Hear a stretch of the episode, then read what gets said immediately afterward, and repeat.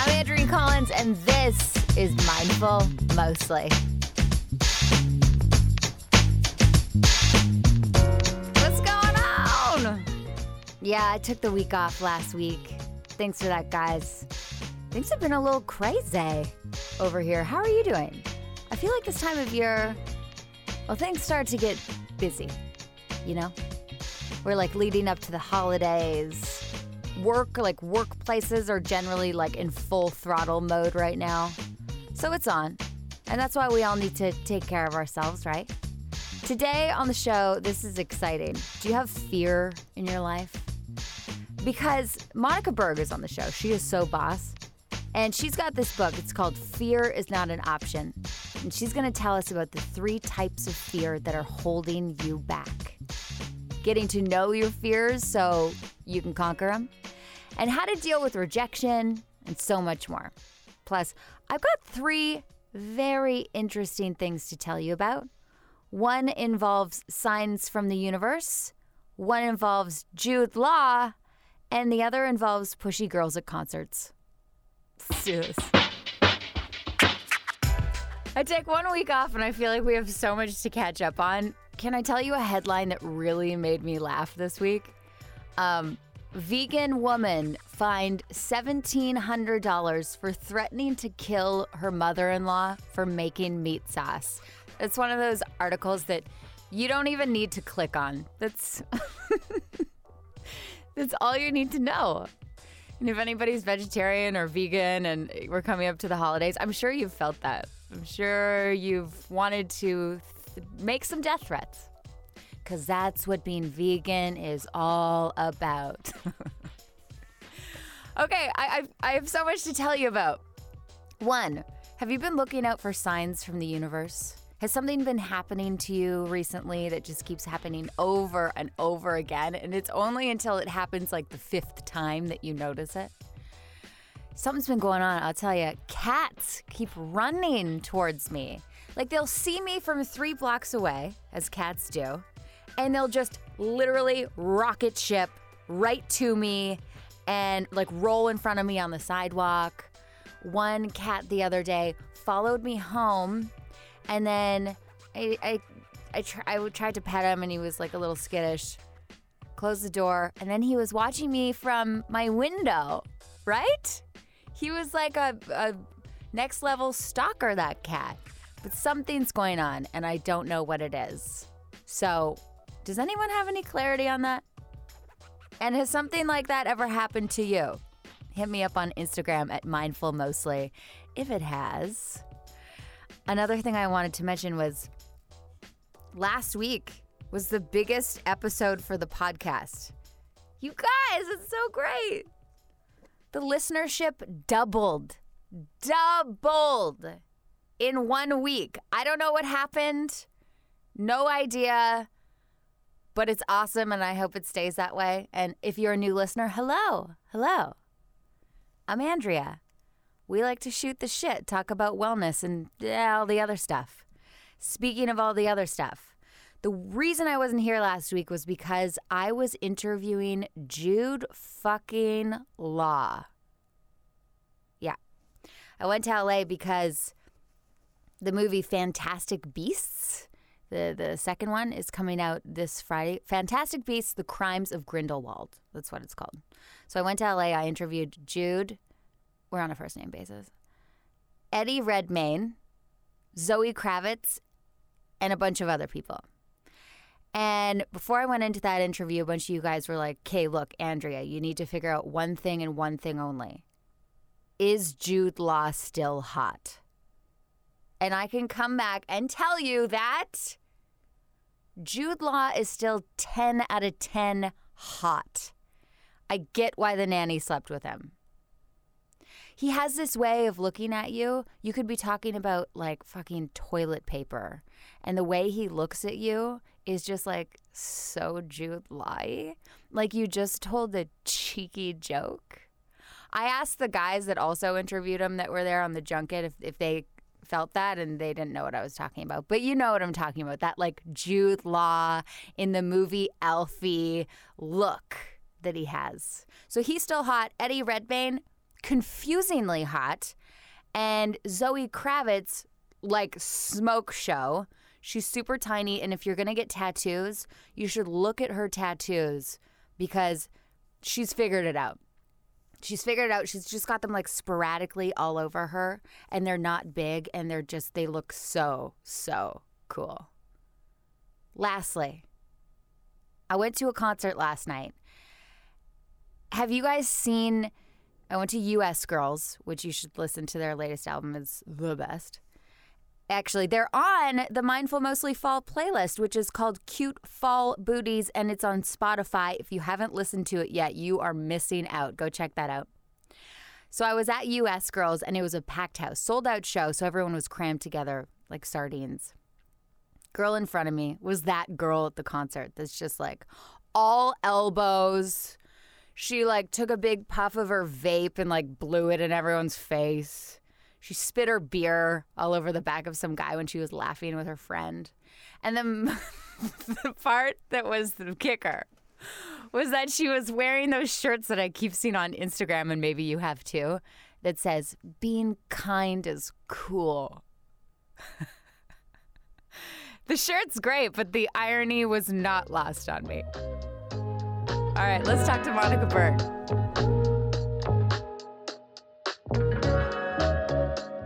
Monica Berg is on the line. She is the Chief Communications Officer at the Kabbalah Center, which is pretty neat. Plus, you just came out with a book called Fear is Not an Option. How do you use that as a mantra in your life? I fundamentally don't believe, and I never have, even as a child, that we are meant to suffer. And so when difficult things came up in my life, painful things, um, fearful things, I used it as a motivator for change.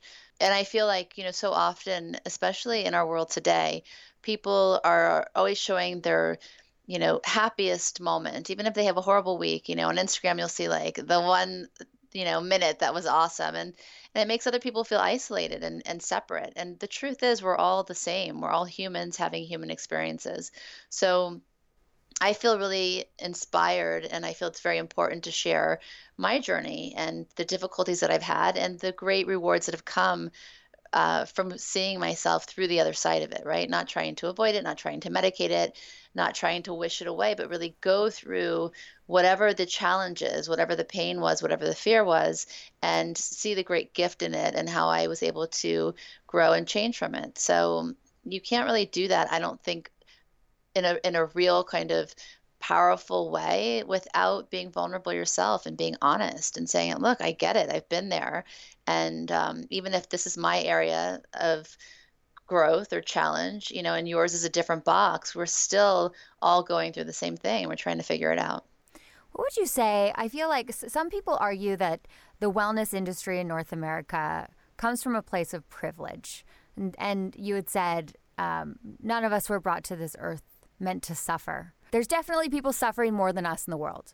How would they use Kabbalah in their lives? Well, I love this question because absolutely it's easy for us right we have a lot of opportunities and we have freedom and you know to to do things right and the thing that kabbalah teaches is all about consciousness consciousness is everything so i'll give you the example of malala yousafzai we all know her story right she um, stood up against the Taliban. She became such a great role model for young women, for children, for people everywhere because she stood up and said, No, you know, we have a, a right to go to school and a right to learn, even if we're female. And she spoke about it publicly. And she was shot in the face and the shoulder. She was shot many times and she recovered. And she's an amazing role model, right? She was not given the same opportunities as, let's say, children born in the United States. But still, what did she do? She used that challenge, that struggle to affect great change in the world. She could have sat down and suffered silently and she could have suffered and just been, okay, this is my lot and this is life.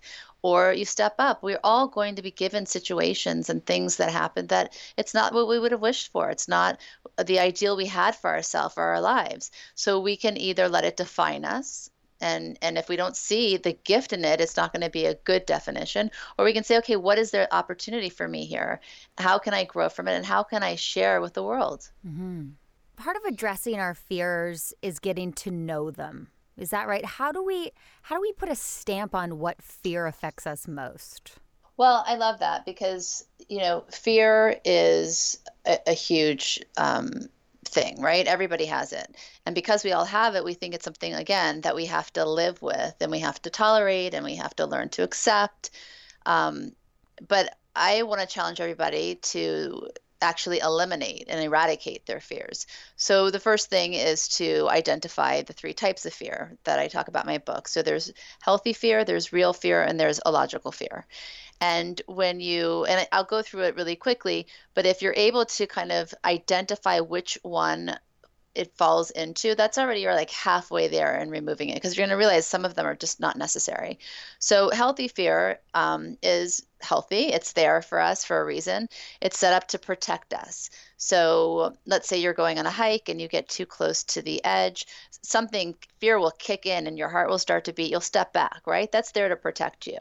Um, same thing, you wouldn't go too close to fire. There's like a warning, an internal alarm system that goes off also intuition or your gut that feeling you have let's say you're about to get in an elevator and something is telling you like i'm not comfortable with that other person that's in there i'm going to wait for the next one right? So all of that that's there for a reason and we should always pay attention to that and to listen to it um, the second fear is real fear. Again, this is something that is rooted in reality. It's like fear of death, fear of illness, fear of public speaking. These are things that actually do occur. But even in this case, right? So if you have afraid, if you're afraid of um, becoming ill. So then you would maybe take steps to live a healthy lifestyle. If you're afraid of losing your loved ones, you'll make sure to spend quality and purpose filled time with them, telling them you love them, right? You'll make the most of that time. So this can also be a great motivator to create the life you want, a motivator for change. So that's a fear that is that is also necessary. Then we have a logical fear. Now this fear is the one that we mostly are consumed in day to day. It keeps us worried, panicked, um, frantic, and it paralyzes us. It stops us from achieving our goals or even starting to go after them because we fear failure and rejection. We're afraid of heights and airplanes. We're afraid of spiders and roaches. I mean, this, and it feels real, so we take it seriously and then we feed it and we keep it alive. So the first thing is to identify it and once you do that again you can say okay this isn't this isn't real et cetera and so forth and then i'd like you to challenge it so i always say to people when a fear comes up ask yourself what would i do if i wasn't afraid and then go do that i mean that is the only way to chip away at fear yeah, it almost sounds like fear. You you say use fear as a motivator. Like there was one point what you were just saying about half a minute ago. You were saying, you know, if you worry about losing your family, if you identify that that's the fear, then you'll spend time with them. It's almost the same as setting a goal in a way, in, but a, in a darker way. you know what I mean? Well, it is because the thing is, though, if you're busy doing, you're not, you don't have time to to be fearful and be consumed with the fear, right? So you could spend the day like worrying and having this, oh my God, my parents, you know, I don't want to lose, whatever that is. Or you can spend a great day actually connecting and being together and enjoying them and celebrating them, right? So would you rather spend the time celebrating? Or would you rather spend the time consumed with your fearful thoughts? Because th- those are the two choices. Now, what if something's plaguing you with fear? Let's say it's a relationship and you're always fear, feeling like you might possibly be rejected um, by the guy you're dating, let's say. How, when do you know it's an acceptable amount of fear or it's just you and that it's irrational or when to pull the pin on something if, if it's too, bringing out too much fear inside of you? Well, again, if it's fear of rejection and then you're spending your time when you're in this relationship worrying that he is going to break your heart or um, at some point, you know, leave the relationship, well, then it's not going to be a very successful relationship anyway, right? Yeah. So first you have to see how do you want to spend that relationship. But then I, I love the idea of rejection because a lot of people do fear that and it feels really real. Um, but what if you think about rejection you really break it down it's that somebody is declining what you're offering right? So when you say it like that it's really not that bad because it doesn't mean that what you're offering isn't valuable or worthwhile. It's just that you haven't found the right recipient. So wouldn't you rather know that? So if you're getting these these feelings that come up look at it that way. Um, and I, I again i just don't think that spending time worrying or fearing something i just see it as a waste of time quite honestly. Yeah for sure. And i mean sometimes I, I'm having days where I'm worried about something at work, you know, and uh, it might not even be rational. And then I've realized that I was kind of crusty at work because of that fear, or I was shorter with somebody, or I, I just, you know, worried myself into a knot and I ruined my own damn day. Mm-hmm. And mm-hmm. chances are that that fear won't even come true. And like you said, that's one of the biggest time wasters and stresses in our life is living with those fears that aren't even something that's going to affect us necessarily. Exactly. Do you find that women are um, overcome? Like, do you find that women are worse with their fears than men are, or is it about equal?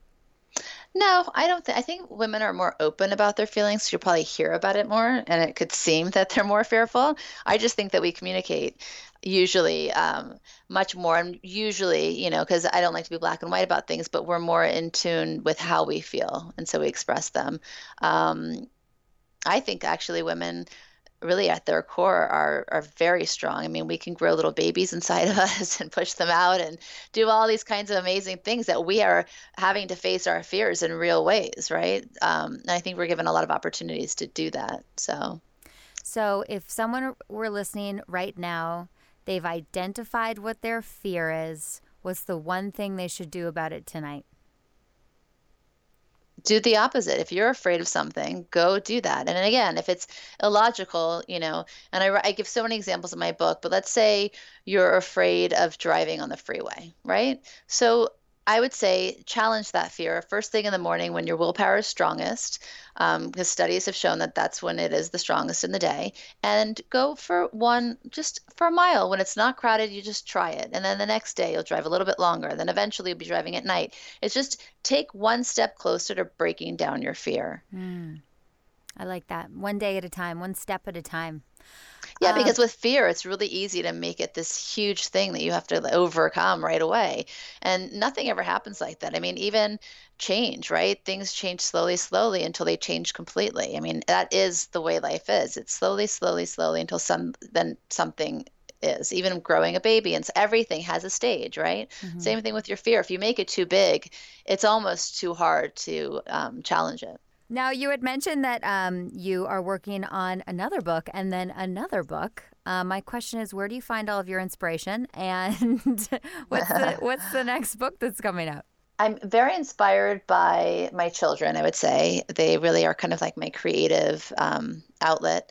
They show me another way of seeing the world, and I just feel like again, I, I like to speak about everything. And I think that if I've experienced something, it's not going to be for nothing. I want to share it with the world and be open and vulnerable about it. And, you know, we're all humans having human experiences. So I know I'm not unique that way. So I want to just talk about everything. Um, so I have two books coming out. The next one is called Rethink Love. Uh, when I started writing the books and how I came up with the fear book and the relationship book is that when I meet with people, there were two themes that kept coming up in across the board for years, and that was their relationships. It was either, um, well, at the point that I met them, it was a, a great stressor for them instead of being joyful, and uh, and fear. So I thought these were two topics I really wanted to kind of break down, tackle, and help people expand their consciousness around it. And uh, the third book is called Change Junkie because I am a self professed change junkie. I'm addicted to change. Does that mean you can't live in one place too long, or what do you find you change a lot?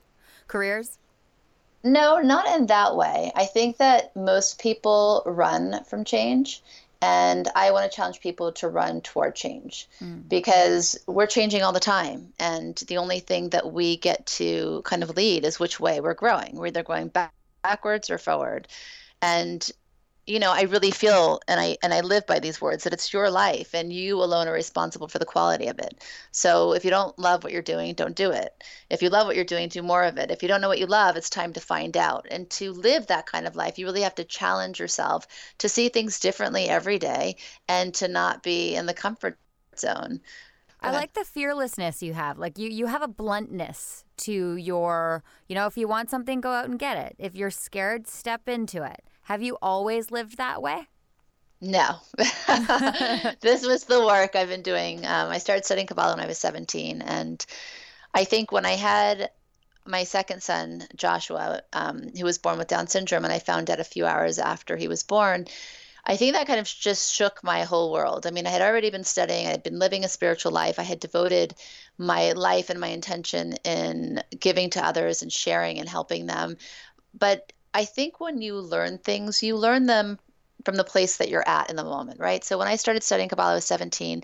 And what I believed at the time was, you know, as long as I'm a good person, a sharing person, a giving person, and I, I devote my time to that, nothing bad so to speak, would ever happen to me, which is something that I needed to believe at age 17, right? And that helped me navigate for about eight, nine years. And then this happened. I was like, wait a second, there's a hole in that belief system, right? So it started to motivate me to stop and say, okay, what do I believe? What is working? What isn't working? I also had a lot of shame right when he was born. I was like, how could this happen? You know, what will people think? And um, I didn't want them to know. And then I caught the thought and I said, wait a second, that's not who you want to be either. So at that point, I decided that I am responsible for the quality of my life. And even though I knew that, I started to live that. So I was now responsible, even though I was afraid to be a mother to a child with Down syndrome because, quite honestly, I, ha- I was afraid of that diagnosis. I decided, no, this is your life. You are his mother, and there's a gift here. And then I decided to approach everything in life like that. And it really changed the way that I see things, the way that I live.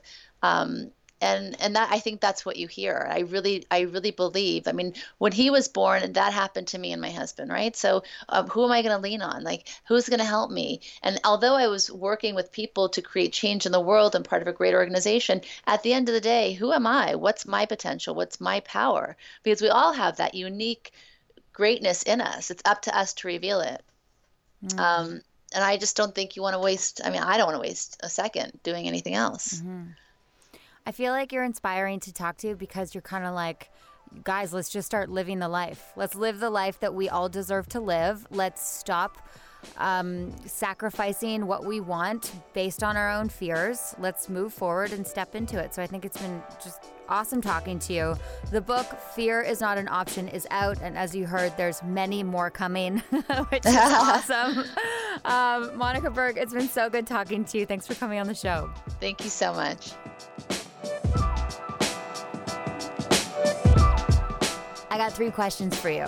Have you reviewed Mindful Mostly yet on iTunes? If you do, I'm going to hook you up with High Vibe 5. It's a five minute magnetism session, manifesting breath work. It's all in one five minute session. I'm going to send you that MP3 in exchange for a screenshot of your review. So you can email that to me at andrea at mindfulmostly.com. Also, I want to tell you about some of the guests that we have coming up in the next few weeks. Dr. Sandra Scott Nicky is going to be on, and she's going to be talking about how we need to stop overwashing because it's actually aging us and ruining your skin. It's actually good when you have somebody come on and tell you that less is more, right? Plus, Ruby Warrington, major girl fan moment, is going to be here to talk about the new sobriety movement. And maybe we should all try to, like, maybe change our dependence on alcohol. Um, she's got a new book out called Sober Curious, which I've been reading. Um, she's going to be talking about that. Mandy Morris will be here to help us live our most authentic lives possible. And Jessica Mer- Jessica Murnane, also a major fan of hers, is going to be here to talk about the positives and the pitfalls of the wellness industry. And then my last question for you is Have you listened to the Mindful Mostly Fall playlist yet? There it is. It is called Cute Fall Booties. And you can find it on Spotify. It includes 21 of, I think, the sickest tracks in music right now. We've got a little Charlotte Gainsbourg in there. Oh, yeah.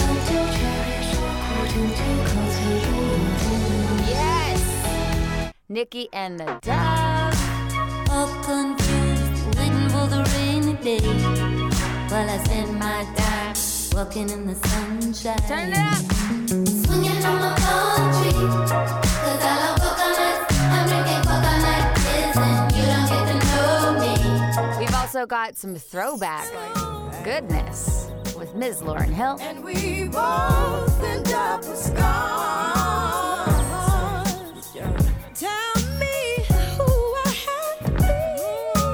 We are jamming out with Bishop Briggs with a little high low.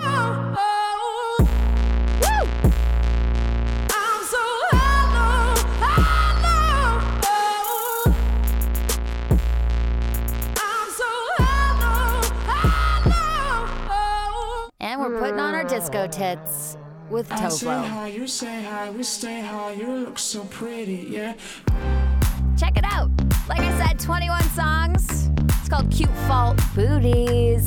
It's Mindful Mostly's fall playlist. I'm sweat from head to toe. I'll talk to you guys next Monday. through all my clothes. I'm fully charged, nipples are hot, ready to go. I'm sweat from head to toe. I'm wet through all my clothes. I'm fully charged, nipples are hot, ready to go. No, I don't